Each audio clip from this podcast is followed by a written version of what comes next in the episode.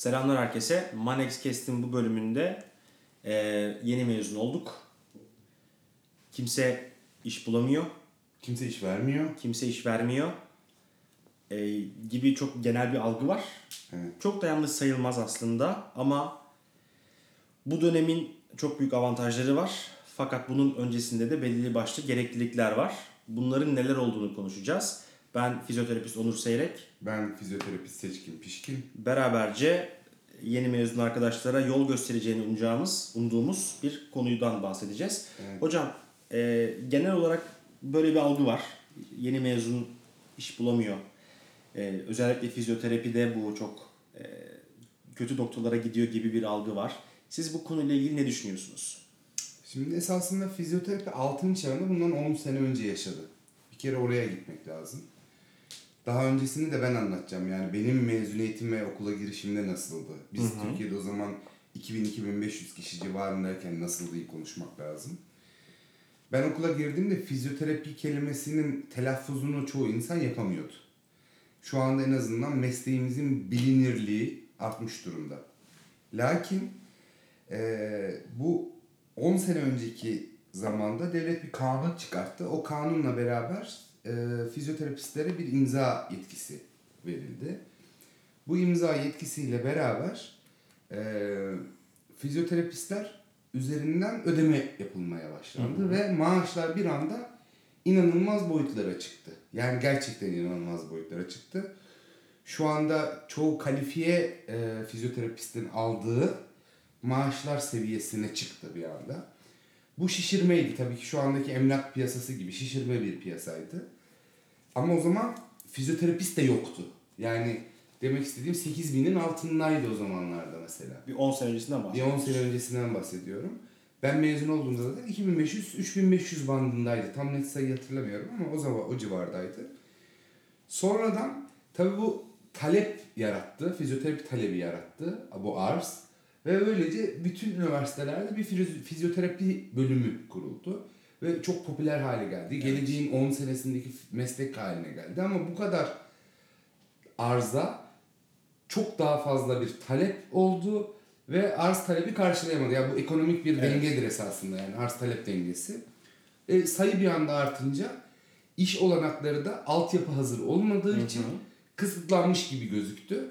E, bunu da bizim Türkiye'de işverenler özellikle kendi meslektaşlarımız bile olsa çok güzel kullanırlar.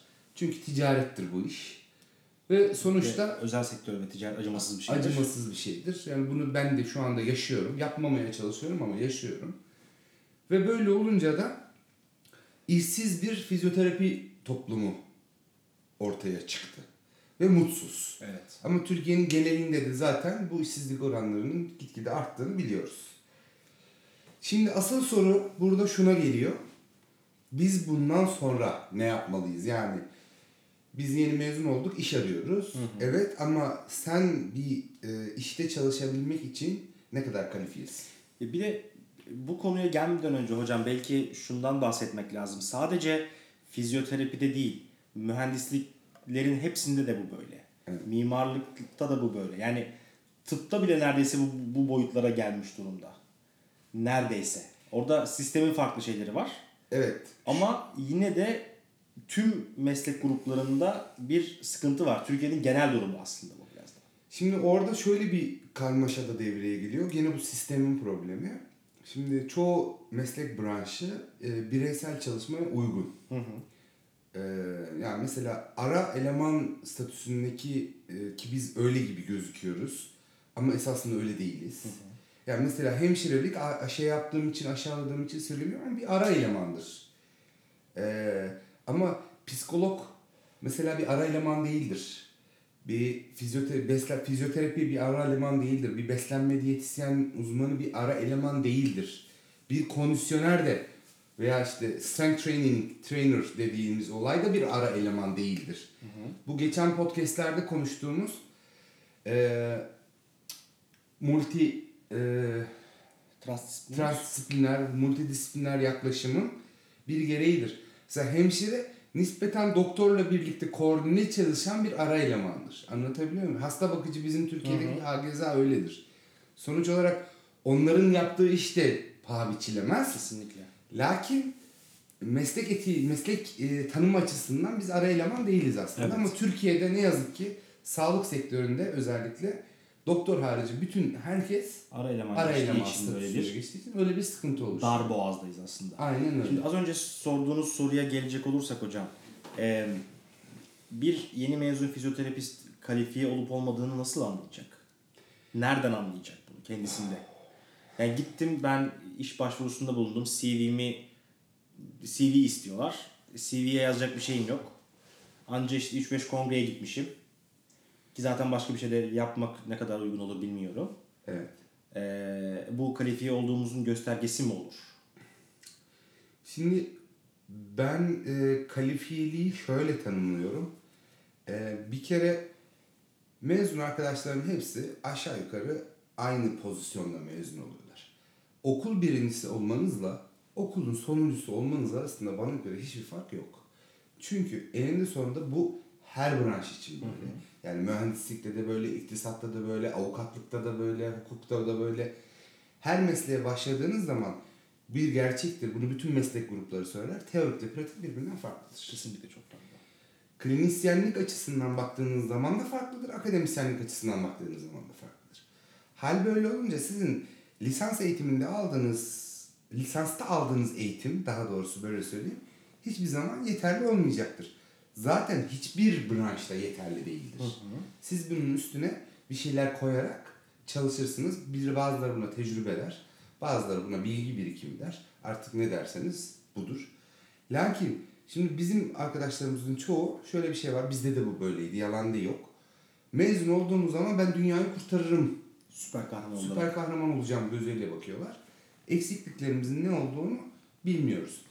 Bana sorarsanız mezun olduğunuz zaman en büyük eksikliğimiz bilgi, tecrübeden çok sosyal iletişim. Hı hı. Yani benim en azından kendi kriterim, benim için de kendim için de böyleydi. Sosyal iletişimi ne kadar yüksek olursa olsun, yüksek olursa o insanın eğitimi gereksiz, öğretimi kolaydır. Hı hı. Yani eğitmeniz gerekmiyor çünkü onu. Öğretmeniz gerekiyor. Öğretmek her zaman kolay.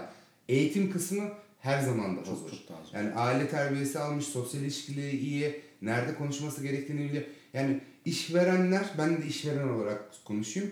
Buna artık daha çok önem veriyorlar. Ticari olanlar hariç. Hı hı. Anlatabiliyor muyum? Hal böyle de olunca biz eee, eskiden beridir de her zaman para göz bir millet olduğumuz için ne yazık ki böyle. Bunu da ilerleyen zamanlarda bir podcast daha konuşacağız. Bununla ilgili istek de geldi çünkü deontoloji ile Evet. alakalı. Bunu da konuşacağız. Ama eee, biz sağlık personeliyiz. Daha önceki podcastlerimizde de defalarca söyledik. Bu sağlık personeli, personeli olduğumuz gerçeğini hiçbir zaman unutmamamız lazım. Şimdi e, hocam şöyle bir konuya şu şekilde bakabilir miyiz? Genel şöyle bir algı var. Yani maalesef bunu konuşmak biraz belki acı ama maaşların düştüğü nokta belli. Evet. E, şöyle bir algı oluşuyor. İşte ben bu maaşa şurada çalışacağıma giderim başka bir meslekte işte ne bileyim kasiyerlik yaparım. Şimdi bu doğru bir bakış açısı mı yoksa nedir sizce bunun temelinde ne yatıyor? Bu hayat görüşüyle alakalı bir kere. Sizin eğer kendi mesleğinizle yani taktığınız altın bilezikle alakalı bir gelecek planınız varsa o yönde her türlü zorluğu göğüs gererek o yönde ilerlemeniz lazım. Yani biz şimdi hiç mi zorluk yaşamadık diye. Şimdi yaşadık. Ama yoldan sapanlar oldu, tökezleyenler oldu, bizim de tökezlediğimiz oldu. Arkadan tekmeler yedik, omuzda yedik yani ama kalkıp devam etmeyi öğrendik.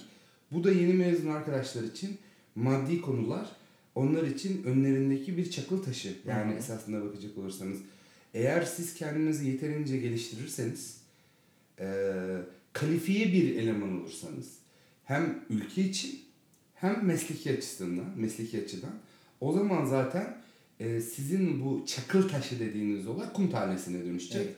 Ve e, sanki kumsalda yürüyormuşçasına rahat rahat yürüyeceksiniz. Tabii ki ayağınız batıyor bazı yerlerde. Hı hı. Aşağı çöküyor. Ama adımı tekrar alıp daha ileriye, daha ileriye, daha ileriye gidebiliyorsunuz. Aslında hayatın kendisi böyle. Aynen öyle.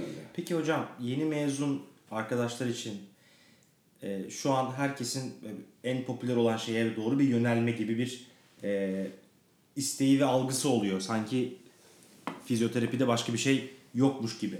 Ya da ne bileyim e, işte şu an pilates çok popüler, yoga biraz daha popüler, leş- popülerleşmeye başladı. E, yeni meslek alanı olarak biraz buralara doğru yönelim var. Şimdi bu ben buna şöyle bakıyorum. Bir tane mahalleye bir dönerci açılır. Dönerci tutar. 8 tane daha dönerci yan yana dükkanları açılır. Biraz bu Ankara'da geliyor. örneği çok fazla var. Ankara'da gerçekten çok fazla var.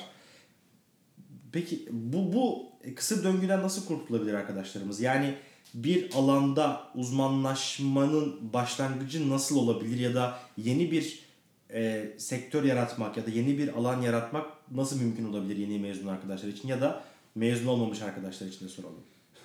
Yani bir kere hani herkesin şartları kendine bir kere çok e, kolay olmuyor. Yani ailevi şartlar olsun, maddi şartlar olsun, şu anda Türkiye'nin bulunduğu şartlar olsun. Çok kolay şeyler değil bunlar.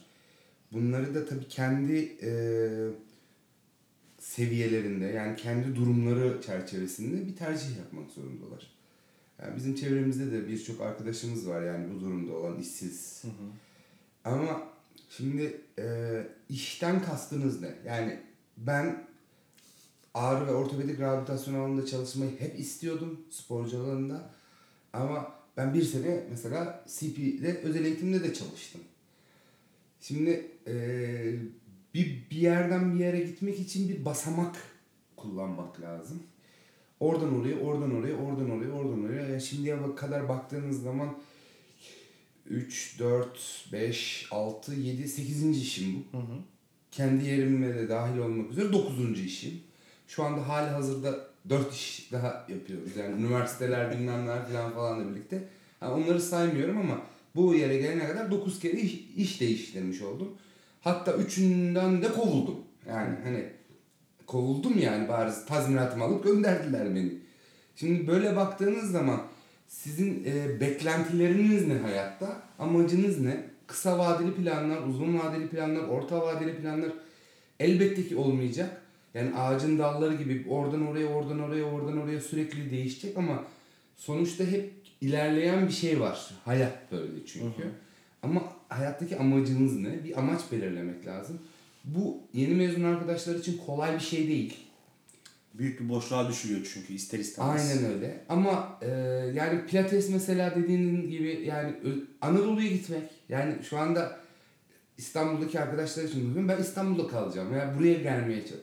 Yani kendi habitatınızda hani her horoz kendi çöplüğünde öter, öter misali kendi habitatınızda kalmak her zaman daha güvenlidir. Orada başlanır, orada büyülür, sonra değerlendirilir. Bu da bir seçenektir. Ama mutlu olup olmamaktan mutlu olup olmak mı istiyorsunuz yoksa ileride mi mutlu olmak istiyorsunuz? Şu anda mı mutlu? Yani o kadar çok seçenek var ki. Karakter özelliği de bir, özelliğiyle de biraz alakalı bir şey galiba. Kesinlikle. Ya biz mesela en azından kendim için söyleyeyim. Ben çok enerjik bir insanım. Ee, bazen düşüyorum, kabul ediyorum ama e, daima enerjili bir ortamda ve aktif bir ortamda kalmayı seviyorum. O yüzden İstanbul'dan mesela ayrılamıyorum. Yani İzmir mesela güzel İstanbul'un alternatifi bana göre bir şehirdir. Ama İzmir benim için çok monoton. Yani anlatabiliyor muyum? Ben sıkılıyorum. Evet iki gün üç gün süper. Bu yüzden bunları da düşünerek nasıl bir yaşam tarzı istiyorsun, nasıl bir çalışma şartı istiyorsun ona göre bir yön vermek gerekiyor. Ama kolay mı? Değil. Bir miktar e, gelecek planı ile birlikte, gelecekte olmak istediğiniz yerle birlikte iş arama olaylarını da değiştirerek çünkü işte sektör küçük ve küçüldüğü için pasta çok daha küçüldüğü için eline gelen avantajları veya fırsatları da değerlendirmek gerekiyor. Hı hı. Şimdi peki e, sektör küçülüyor dediniz hocam. Sektör küçülüyor mu yoksa yeni mezun sayısının artışıyla birlikte mi sektörde küçülme gibi bir algı oluşuyor? E, ya da şu- temel sorun şu mu aslında? Biz gelecek planı yapmayı bilmiyor muyuz? Hu, güzel soru. Yani e, benden işte birkaç dönem alttaki arkadaşlar arkadaşlarımla konuştuğum zaman işte neyi hedefliyorsun ya da buraya gelen stajyer arkadaşlarımızla konuştuğum zaman neyi hedefliyorsun? Klinik açmak istiyorum. Tamam. Ne üzerine? Nasıl bir sistem düşünüyorsun? Ne kurguluyorsun? Ya da hangi tip danışanlarla çalışmak istiyorsun? Hangi konuda insanlara yardımcı olmak istiyorsun? Bir kere sen kimsin? Evet. Yani karakter olarak kimsin? Şey açısından değil. Sen kimsin ki yapıyorsun anlamında değil de. Yani sen karakter olarak kimsin? Bunlarla birlikte bir gelecek planı oluşturamama gibi bir sendrom da var mı acaba? Ya bu, bu da yine Türkiye'nin sorunu. Yani biraz ekonomik belirsizlikler, kanuni belirsizlikler bunların hepsi bunu etkiliyor. Ama e, hepsinin alternatifi var. Ne yazık ki kanuni belirsizliklerinde açıkları da var demektir bu. Şu anda kullandığımız sistem bu. E, ama bir plan dahilinde gerçekleştirmek lazım dediğin gibi. Bizim me- yeni mezun arkadaşlar iş yok diyorlar ama mesela e, ben biliyorum lenfödemci mesela arıyorlar şu anda çok hastaneler özellikle. E, kusura bakmasınlar da hani para evet ama özel okula mesela o kadar para verildi. Ailelerin de bence bu konuda biraz daha eğitilmesi lazım. Evet. Yani lisansı bitirdikten sonra iş bitmediğini, bir adım öne geçmek için her zaman daha fazla eğitim almak gerektiğini, bunun Avrupa'da da böyle olduğunu anlamak lazım. İlki, bu ikinci bir de sorun şuydu. Hani sayı artıyor da baktığınız zaman 80 milyona 25 bin fizyoterapist esasında çok bir rakam değil gene. Değil. Ama şu andaki sistemin e, tıkanıklığı var. O tıkanıklığı inşallah yakın zamanda bir şekilde çözüleceğini ümit ediyoruz. Yani e, bir sene içerisinde. Ama ondan sonra o çözüldüğü zaman esasında sorumluluğumuz daha da artıyor. Yeni mezun arkadaşım pat diye klinik kurması mesela. Yani sıkıntılı bir sürece girebiliriz meslek olarak da. Evet. O zaman da öyle bir sıkıntı var. Evet. Peki e, ne kadar cesur adımlar atmalılar? Mesela e, kendimden ufak bir örnek vereyim. Ben mezun olduktan 3 ay sonra bir anda Ankara'ya taşındım. İşte cebimde para yoktu. Ailemden bir miktar destek vardı ama o desteğin devamı ne kadar gelir ne kadar gelmez onlar hepsi soru işaretleri. E, iş bulup bulmayacağımla ilgili bir garantim yoktu kimseyi tanımadan işte bir yerden ev arkadaşı şudur budur Ankara'ya taşındım ve şansıma oldu biraz. 3 hafta sonra iş buldum. Ondan sonra süreç kendi kendine devam etti. Ben de bir sene nörolojik çalıştım. E sonra başka işte daha ortopediye doğru kaymaya başladım.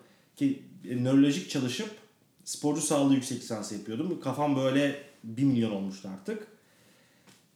İşte ne kadar cesur olmalılar?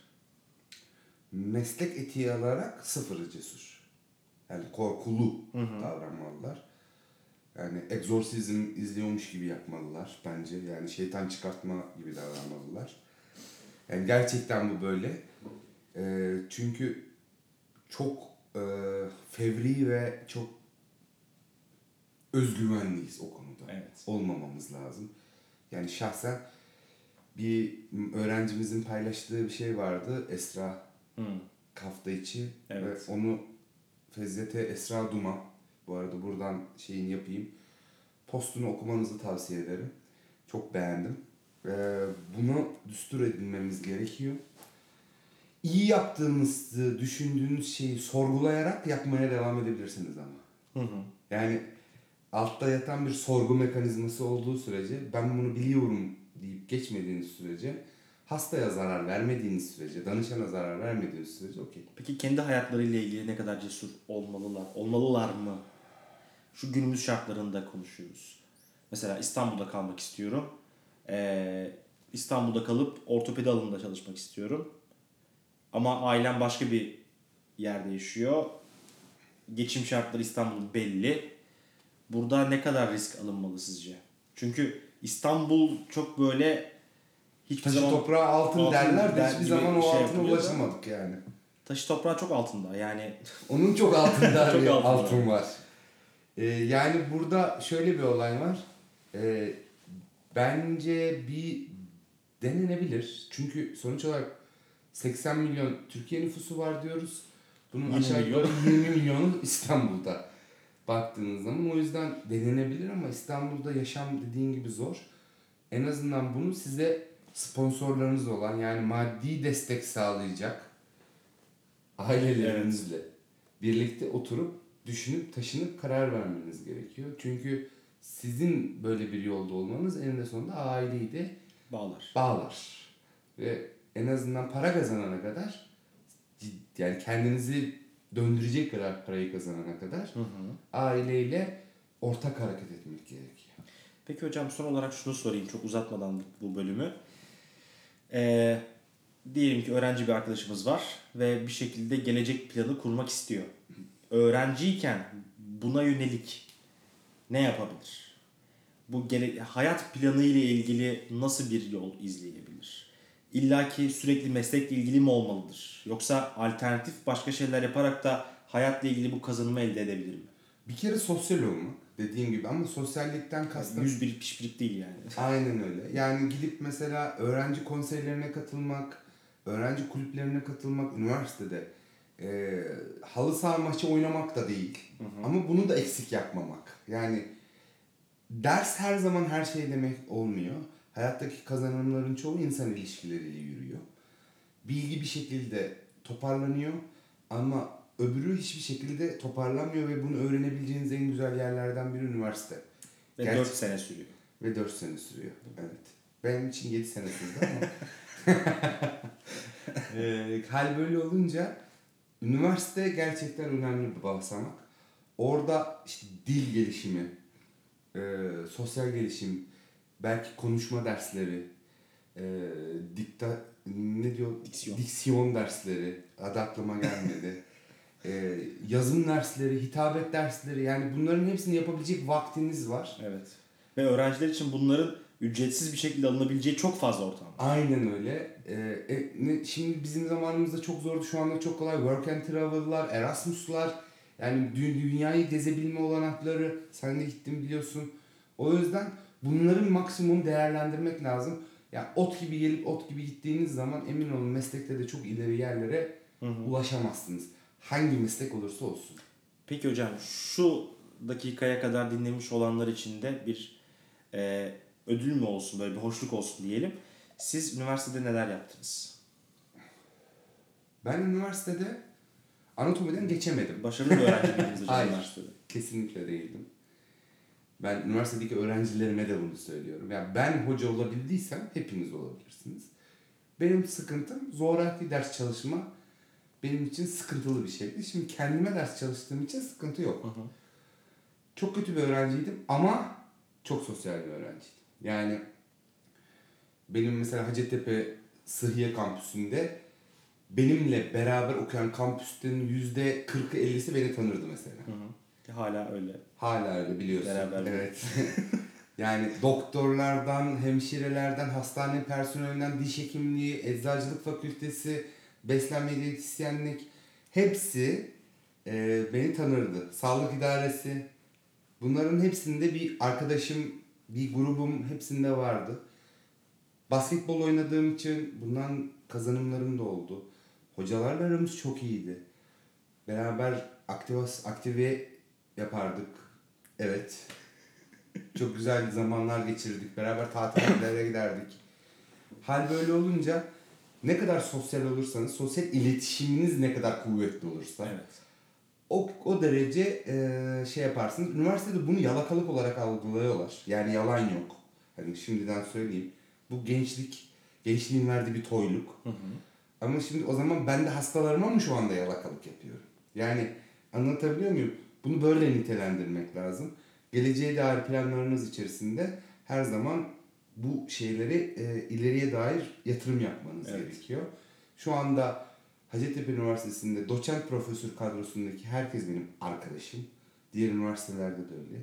E baktığınız zaman sizlerin de böyle olacak Hı hı. zaman geçtikçe. Dönem arkadaşlarınız profesör ve doçent olacak. Bölüm başkanı olacak.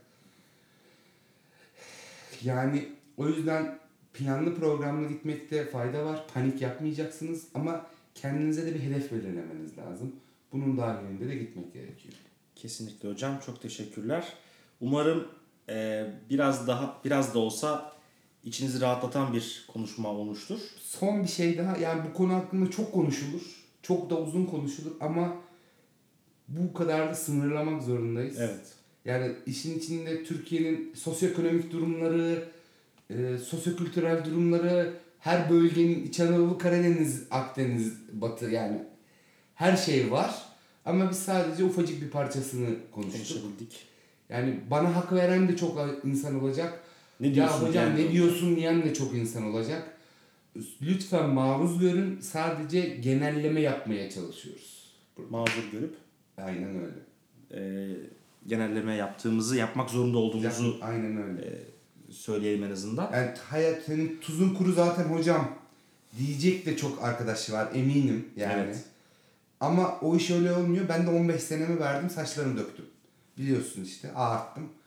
Hala da devam ediyorum Evet. bu işe. O yüzden e, ben de anlayabiliyorum sizden ama ben 15 senemi verdim bunu sakın unutmayın. Sadece onu söyleyeyim. Beni yargılamadan önce.